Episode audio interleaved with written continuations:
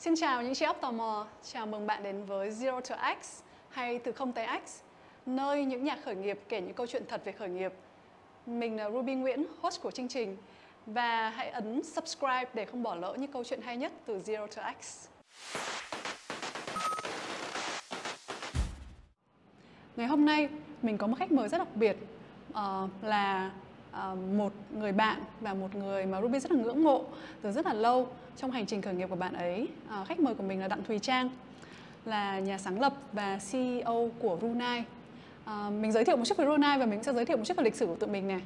Trước tiên là mình giới thiệu về Ru9. Thì Ru9 là một công ty về giấc ngủ với sứ mệnh là tối ưu hóa chất lượng giấc ngủ, và Ru9 thì Ruby cũng đã theo dõi trong một thời gian và thấy có rất là nhiều những giải pháp thú vị, gồm có nhóm giải pháp về những sản phẩm mà chạm vào cơ thể của chúng ta khi chúng ta ngủ, như là chăn ga, gối đệm và còn gì nữa không ta? Những giải pháp, những cái sản phẩm mà có thể làm mát, những sản phẩm cho cột sống, những cái gọi là những cái vấn đề đặc biệt mà mọi người đang gặp phải trong cái giấc ngủ của họ, tác động vào cơ thể của chúng ta trong khi chúng ta ngủ. Ngoài ra thì Ruby cũng có biết là Trang đang nghiên cứu một số những dòng sản phẩm hay dòng giải pháp mà chạm cả vào tinh thần, sức khỏe thể chất, đôi khi có khi là tâm hồn nữa trong lúc chúng ta ngủ, thì một lát nữa có thể Trang sẽ chia sẻ thêm. Đấy là về Ru9 ha. Còn một chút lịch sử lãng mạn giữa hai đứa chúng mình. Thì Trang là khách mời đầu tiên của Ruby trong cái series trước đây mà Ruby host tên là Vietnam Innovators. Thì hồi đấy là Ruby chưa bao giờ host podcast mà chưa bao giờ phải nhìn vào ống kính nói chuyện nhiều như vậy, nên là Ruby vẫn nhớ lần đầu mời Trang tới, mình làm host anh em mình phải làm cho khách mời cảm thấy thoải mái và tự tin hơn thì bản thân mình còn hồi hộp và run rẩy hơn cả khách mời nữa. Nhưng mà rất là may, Trang kể chuyện rất là hay nên là mình cũng thấy tự tin hơn sau khi nói chuyện với Trang, và tập đầu tiên của chúng ta làm về sau cũng khá là thành công, đến tận về sau khán giả vẫn coi sau bao nhiêu năm. Thì chào mừng Trang quay trở lại với chương trình sản phẩm số 2 của podcast của Ruby từ không tới X. Cảm ơn chị Ruby đã có lời mời hôm nay để mời em đến để trao đổi, cũng như là như kiểu chúng ta có một cái buổi nói chuyện vào ngày hôm nay. Thì từ lúc mà chị em mình làm, từ lúc cách đây khoảng hơn 2 năm, gần 3 năm đúng không, thì cũng khá là nhiều thứ đã thay đổi cho cả hai đứa mình luôn. Đúng rồi. Nên là chắc là buổi hôm nay chắc là sẽ là một cái buổi gọi là update rất là lớn từ hai người bạn. Và chúng ta sẽ bắt đầu từ update đi ha. Thế sau hơn 2 năm rưỡi thì với Trang là một nhà CEO, một nhà sáng lập của một công ty khởi nghiệp, có gì mới ở Trang và công ty của Trang nữa đúng không? Nó sẽ đi kèm với công ty của Trang, có gì mới? Nếu mà để mà kể đến gọi là cái mới ở trong một công ty startup ấy, thì có tất cả mọi thứ nó đều có thể mới được hết, tại vì là khi mà ở một cái size rất là nhỏ thì bất kỳ một cái dự án nào hay bất kỳ một cái bản chất là một cái quyết định nào nó cũng đều có thể mang được một cái thay đổi rất là lớn đối với công ty đấy.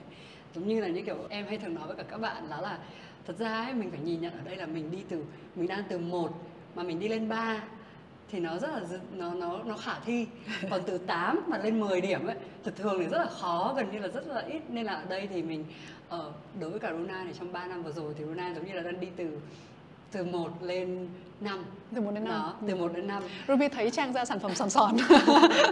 Nó là một cái rất là nó là một cái kiểu cũng như là một cái áp lực thật sự là đối với cả CEO của một công ty startup. Em nghĩ đấy là một cái áp lực, luôn luôn phải có một cái gì đó mới hay cải tiến và phải đi lên, phải tăng trưởng đúng rồi. Bởi vì ở đây thì nó không phải chỉ mỗi là từ phía mà các khách hàng mà họ đang mong đợi, cũng như khi mà lúc đầu Ru9 đưa ra, gọi là khi Ru9 mới ra mắt và Ru9 nói là ở Ru9 là công ty của giấc ngủ. Nhưng mà lúc đấy thì Ru9 chỉ có một sản phẩm là nệm foam thôi. Mặc dù là cái foam hoặc là nệm foam đó cũng là một trong những cái sản phẩm mà gọi là đó là Ru9 không phải là cái đầu tiên mang cái chất lượng, mang cái sản phẩm đấy về, và nó cũng có cái sự đặc biệt của nó, cũng như là nệm được đóng gói trong thùng rồi mọi thứ. Tuy nhiên thì với một cái sản phẩm như thế thì rất là khó để cho gọi là mọi người, khách hàng hay tất cả mọi người nghĩ là cũng chỉ là công ty bán nệm thôi mà, tại sao lại gọi là công ty giấc ngủ, đúng không? Nghe nó kiểu như là hơi trừu tượng quá, thì hơi lý tưởng. Thì chính vì thế nên là đấy là đâu đó là một cái áp lực khiến cho Trang phải ra rất nhiều sản phẩm thường xuyên. Cũng không phải là ra sản phẩm theo cách là như kiểu mình phải ra sản phẩm, mà bởi vì là mình là người trong cuộc thì mình nhìn từ đầu là mình biết mình là công ty về giấc ngủ, mình không phải là công ty bán nệm, mình có một sứ mệnh, mình không phải công ty bán gối. Nhưng mà vậy thì mình chắc chắn là như kiểu với những cái việc mà cái con đường mà Ru9 chọn là sản xuất sản phẩm, nghiên cứu và sản xuất sản phẩm, thì không thể nào mà gọi là ồn một phát ra luôn được, mà nó phải có một cái quá trình cũng như là phải sự nghiên cứu hành vi khách hàng, hay là những cái gọi là những cái nhu cầu thực sự của khách hàng để mà làm ra cái sản phẩm mà nó phù hợp với cả người Việt Nam đó. Thì cái giai đoạn đấy thì tất nhiên nó sẽ phải mất thời gian. Thì đâu đó là tại sao chị cũng thấy là như kiểu là sau dịch đi là Ru9 ra sản phẩm sòn, bởi vì là trong dịch đủ mưu. Đúng rồi, thật sự là trong 2 năm dịch thì là Ru9 rất là, kể cả có muốn thì cũng rất là khó để mà có thể ra những cái sản phẩm, nên là đâu đó thì cũng chỉ là gọi là đẩy mạnh những cái sản để cho khách hàng họ quen thuộc với cả những cái sản phẩm trước đây mà Ru9 mới ra, những cái sản phẩm những cái năm đầu tiên.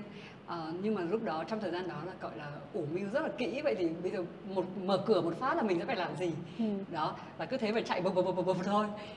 Và em luôn nói với cả team là Ru9 đã giống như kiểu về mặt sản phẩm cũng như là những thứ mà Ru9 muốn làm ấy, là mình đang đâu đó khoảng 5% cái chặng đường mà mình đặt ra ngay từ những năm đầu thôi. Đó, chứ còn chưa phải là những cái chặng đường mà mình đang đặt ra thêm, những cái mục tiêu mình đặt ra thêm.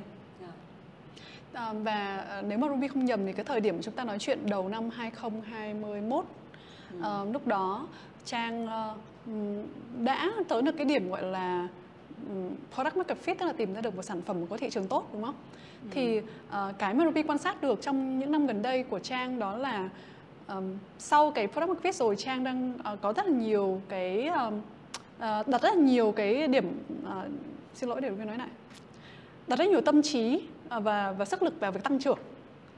Và trong cái quá trình tăng trưởng vừa rồi thì Trang có thể chia sẻ thêm đâu là những cái thành tích hay thành tựu mình đã đạt được trong quá trình tăng trưởng, và đâu là những thử thách mà Ru9 đang phải đối diện hoặc là đã phải đối diện, những thử thách rất là lớn trong hành trình tăng trưởng đó. Em nghĩ là thật ra là đối với cả các bạn CEO, khi mà hỏi đến cái giai đoạn mà tăng trưởng và sẽ có những cái khó khăn gì và những cái thành tích gì ấy, thì nó thật sự mọi người là như kiểu chắc là khó khăn thì sẽ phải khoảng gấp 10 lần ít nhất là gấp 10 lần những cái thành tích. Chẳng qua là như kiểu đúng rồi, là toán là đúng rồi đấy, tại vì phải khó khăn 10 lần mới ra được cái thành tích đấy. Đúng thế.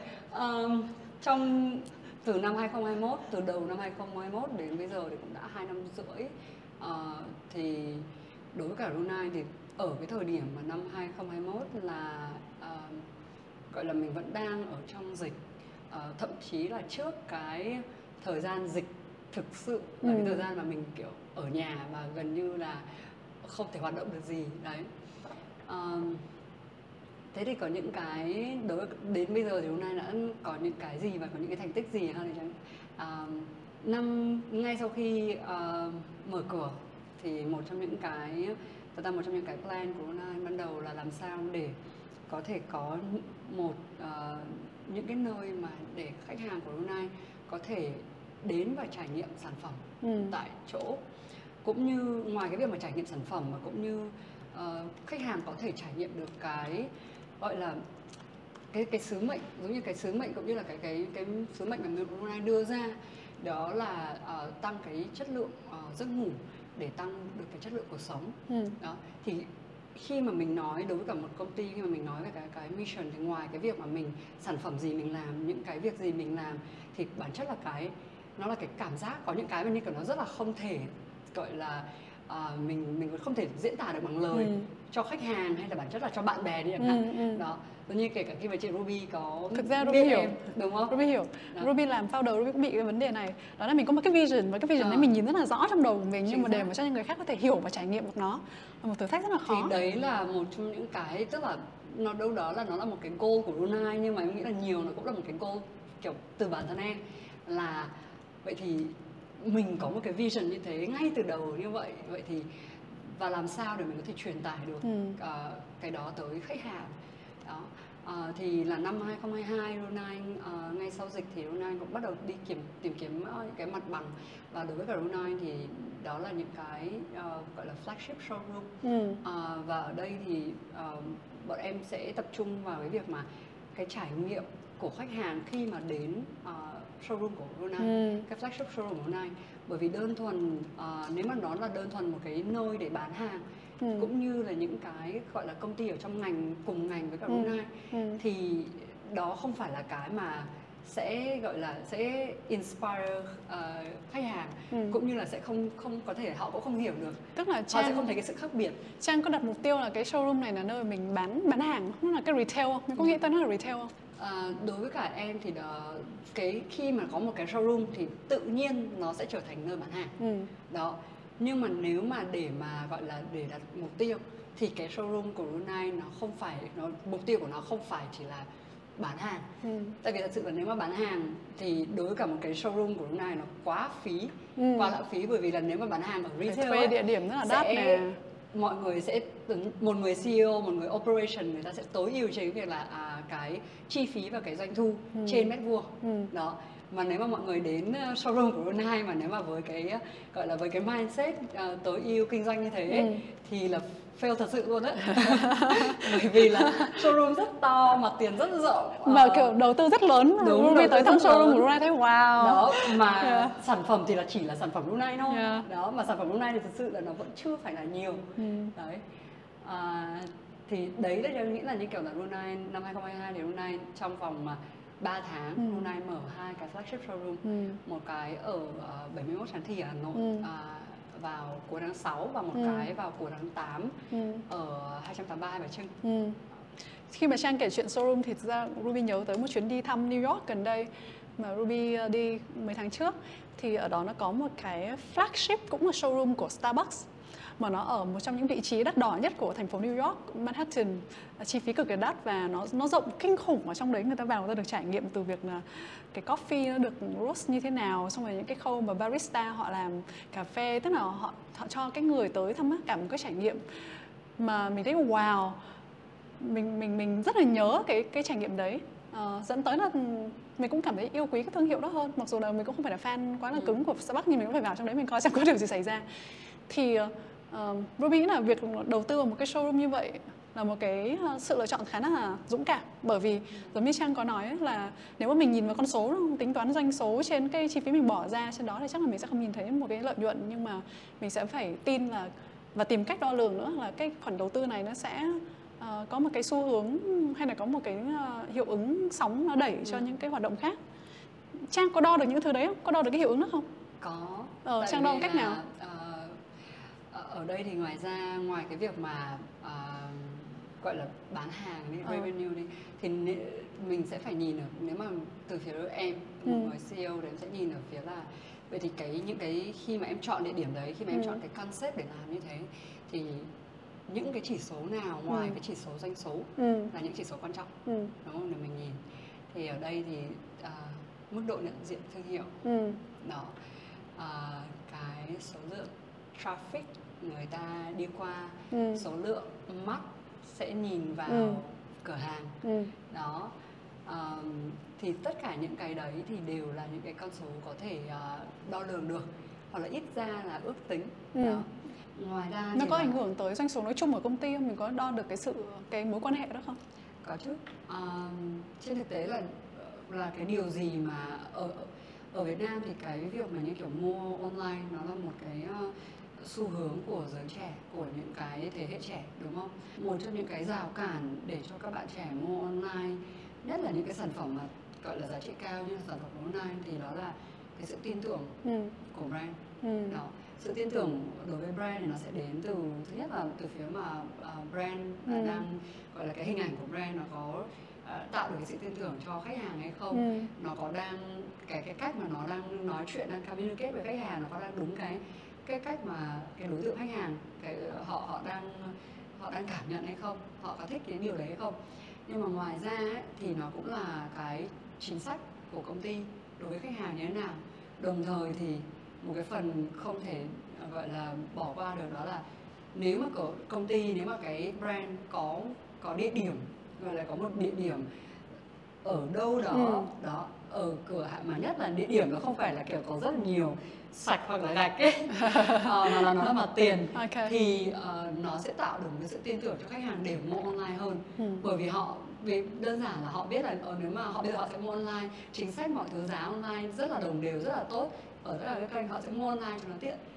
Nhưng mà họ biết là nếu mà có vấn đề gì thì đấy cửa hàng của họ đấy, đó, chứ cũng không là ở Hai Bà Trưng quận 3 chẳng hạn, chứ không phải là như kiểu ở sạch ở Hóc Môn chẳng hạn. Thì nó tạo được cái sự tin tưởng, đâu đó là cái vị trí địa điểm nó tạo được cái sự tin tưởng cho khách hàng, nhất là không phải chỉ mỗi khách hàng trong thành phố mà là khách hàng ở những thành phố khác.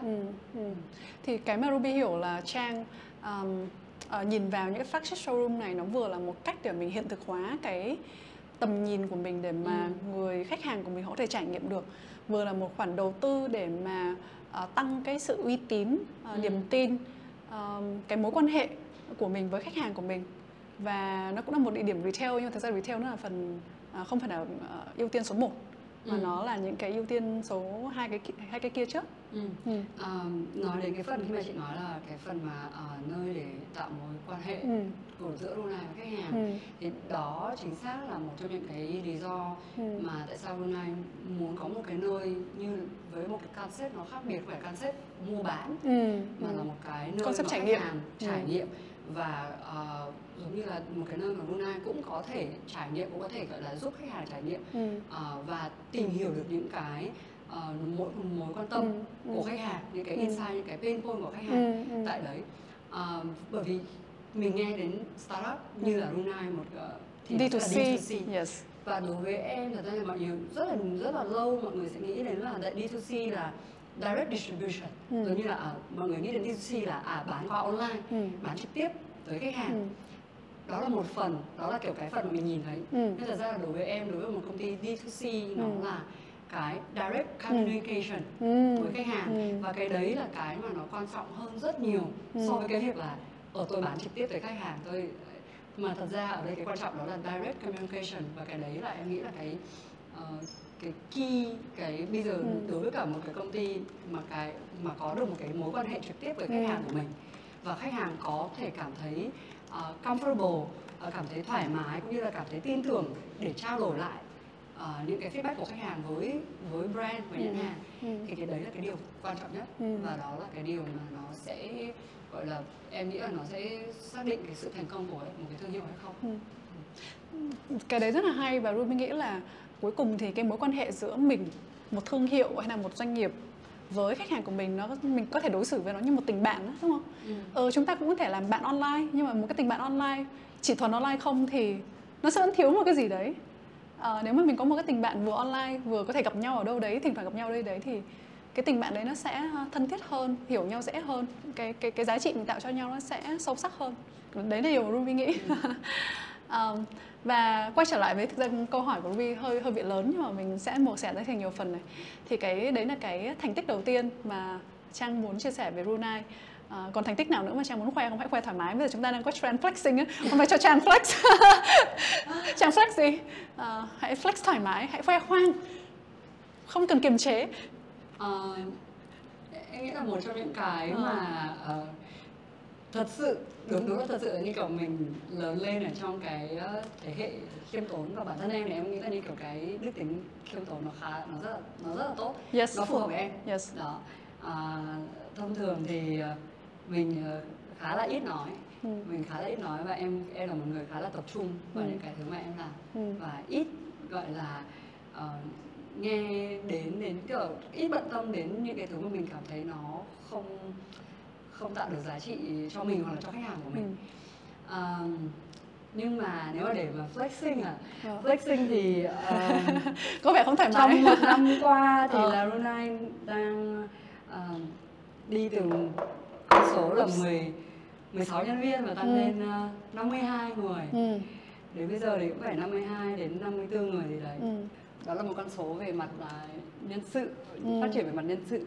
Đồng thời thì trong năm vừa rồi thì cũng cùng một lúc mà mở luôn 2 cái showroom.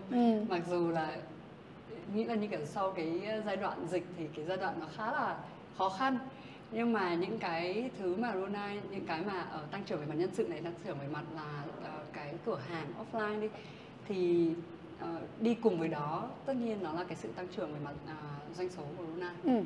Đó. Một trong flex những cái luôn điều... doanh số tăng bao nhiêu đi? Doanh số của Ru9 vào năm 2022 thì vẫn tăng trưởng so với năm 2021 là 67%. Wow. Thực sự là nó cũng là một cái con số khá là bất ngờ, tại vì đối với em thì em nghĩ là nhiều khi bản thân em là một người mà sẽ tức là không sẽ khá là tập trung vào một thứ, và khi mà tập trung như vậy, ví dụ như là cái việc mà xây dựng bộ máy cho nó hoàn chỉnh, cũng như để mà nó có thể phục vụ cho được cho cái sự tăng trưởng sau này, thì em sẵn sàng chấp nhận là sẽ có, gọi là về mặt nhân sự sẽ có sự xáo trộn khá là nhiều. Đó, người cũ đi và có rất nhiều người mới vào vì rất là nhiều vị trí mới thì nó sẽ bị xáo trộn, và em chấp nhận được cái việc là em chấp nhận ngay từ đầu luôn là năm 2022 là sẽ đi bằng phẳng, không tăng trưởng. Bởi vì trong cái sự xáo trộn về mặt nhân sự cũng như là cần bao nhiêu thứ cần phải làm và xây dựng, thì em nghĩ là như kiểu cái việc mà như kiểu không tăng trưởng đã làm không đi xuống đã có thể là một cái sự thành công rồi. Đó, và mình chấp nhận cái điều đấy. Tuy nhiên thì năm 2022 đến cuối thì công ty vẫn tăng trưởng, và điều đó là cái điều mà em cảm thấy làm cũng làm cho đội ngũ cũng tự tin hơn ở cái việc là mình đang có một cái sản phẩm, mình đã tạo ra được một cái sản phẩm hoặc là những cái sản phẩm hoặc là những cái giải pháp mà nó thực sự mang lại cái lợi ích cho người dùng. Chắc là ban nãy Trang có nói tới là Trang có kỳ vọng, bởi vì khi mình tăng trưởng có những cái thử thách về tăng trưởng, có sự xáo trộn với con người, thì Trang kỳ vọng là nó sẽ không có tăng trưởng được, và cuối cùng Trang có tăng trưởng, đúng không? Thì Trang nghĩ là cái sự tăng trưởng đến từ đâu? Điều gì dẫn tới thành công đó? Đó là do mình làm việc giỏi, làm việc chăm, người của mình giỏi chăm, hay là do thị trường nó cũng có cái sự thúc đẩy trong đó nữa, hay là do mình launch sản phẩm mới? Lý do nằm ở đâu? Một phần thì chắc chắn là có cái phần mà launch sản phẩm mới. Nhưng mà một phần khác thì tức là khi em nghĩ là như kiểu nhiều về phần nhiều đó là những cái sản phẩm mà Ru9 tạo ra những cái năm đầu tiên, nó bắt đầu đến cái giai đoạn gọi là adapt và cái mass market. Đó, rất là nhiều người biết tới hơn và càng nhiều người tin tưởng hơn vào cái sản phẩm như là nệm foam. Giống như là những kiểu năm đầu tiên thì có 10 khách hàng hỏi thì chắc phải đến 8-9 khách hàng là hỏi là foam là cái gì. Đó. Tuy nhiên thì sau dịch thì đâu đó cũng như là ở trong cái ngành, như nó là ngành nệm đi chẳng hạn, thì là có rất là nhiều những công ty khác cũng bắt đầu là đầu tư vào cái và ra mắt những cái sản phẩm của nệm foam. Thì đâu đấy là đây là một cái gọi là hưởng lợi chung từ cái thị trường, khi mà mọi người bắt đầu biết đến nhiều hơn về cái chất liệu này, những cái benefit của nó. Thì đấy là em nghĩ là một phần mà gọi là sự mang đến cái sự thành công của năm 2022. Đó. Thật ra khi mà mọi người kiểu có nhiều người hỏi em là ở vậy thì thế là nó sẽ có những cái competition, có những cái là, đúng không, là những cái bên đối thủ họ làm cái sản phẩm giống như mình, thì em thấy là cái điều đấy nó là một cái điều cái rất tốt cho thị trường nói chung. Đúng rồi, rất tốt cho thị trường, tại vì nó tốt cho khách hàng và nó tốt cho cả cái thị trường nói chung. Bởi vì ở đây là khách hàng sẽ có được cái sự lựa chọn tốt hơn cho họ, mức giá phù hợp hơn cho họ, cũng như là ví dụ như với Ru9 đưa ra cái chính sách 100 đêm mùa thử ngay từ đầu, thì bây giờ gần như là các brand khác cũng copy, bắt đầu không phải bắt copy, nhưng mà họ cũng phải bắt đầu nghĩ đến cái việc là vậy thì đúng là khách hàng của họ thử cái sản phẩm đấy tại cửa hàng nó cũng không có giúp được gì cho khách hàng của họ, ra được quyết định đúng đắn cho bản thân họ, cho cơ thể của họ, cho giấc ngủ của họ, thì cái chính sách đấy Ru9 đưa ra là vì khách hàng. Thì bây giờ cũng sẽ có những bên theo cái trên chiều thị trường thì là sẽ có những bên công ty họ cũng phải đưa ra những cái chính sách tốt cho khách hàng, có lợi cho khách hàng. Thì điều đấy là điều đáng mừng. Đúng rồi. Trong một thị trường mà có một cái sự đổi mới đó, cái sản phẩm foam là một cái sản phẩm innovation, một sản phẩm mới, thì một công ty nhỏ startup thì không thể nào có thể educate thị trường được. Đấy là điều mà rất là khó. Trang không có sức và không có đủ tài nguyên để làm việc đó. Khi mà có những đối thủ của Trang vào nữa, họ cùng, đương nhiên họ có cạnh tranh một chút đó, đúng không? Nhưng mà họ cùng educate thị trường với mình, thì thực ra cái miếng bánh nó được mở ra. Họ có cạnh tranh nhưng mà toàn bộ cái thị trường nó được mở ra, nên là nó sẽ là có lợi cho tất cả mọi người, có lợi cho cả Trang. Sản phẩm này chưa ở cái giai đoạn mass adoption theo kiểu là tất cả mọi nhà đều có nệm phông rồi. Nếu mà nó mass adoption đấy rồi thì có thể là lúc đấy Trang sẽ rất là sợ đối thủ. Đúng, nhưng mà bây giờ nó còn đang trong giai đoạn còn rất là sớm, có bao nhiêu phần trăm gia đình ở Việt Nam đã adopt sản phẩm này đâu, đúng không? Đúng rồi. Yeah. Đúng rồi. Nhưng mà đó là cũng là một cái động lực lớn cho Ru9, bởi vì là nếu mà cái con đường của Ru9 chọn đi là công ty về giấc ngủ, thì gần như một trong những cái yếu tố tiên quyết nhất đó là cái sự đổi mới, innovation. Phải luôn luôn đổi mới và luôn luôn hướng tới cái việc là tìm ra được những cái giải pháp cho giấc ngủ tốt hơn. Đó. Khi mà mình có đối thủ ấy, bỗng dưng mình cũng làm việc tập trung hơn, đội ngũ của mình làm việc tập trung hơn. Cái tính cạnh tranh của mình nên cao, đúng không? Cái năng lực của mình nó cũng được tăng lên. Thì mình không có đối thủ, mình sẽ dễ bị gọi là complacent, tức là tự mãn, nghĩ là mình đã làm tốt rồi. Thế thì chúc mừng Trang và Trang Flex, nếu còn cái gì Flex thì cứ Flex. Chúc mừng Trang với những thành công của năm 2022 và đầu 2023.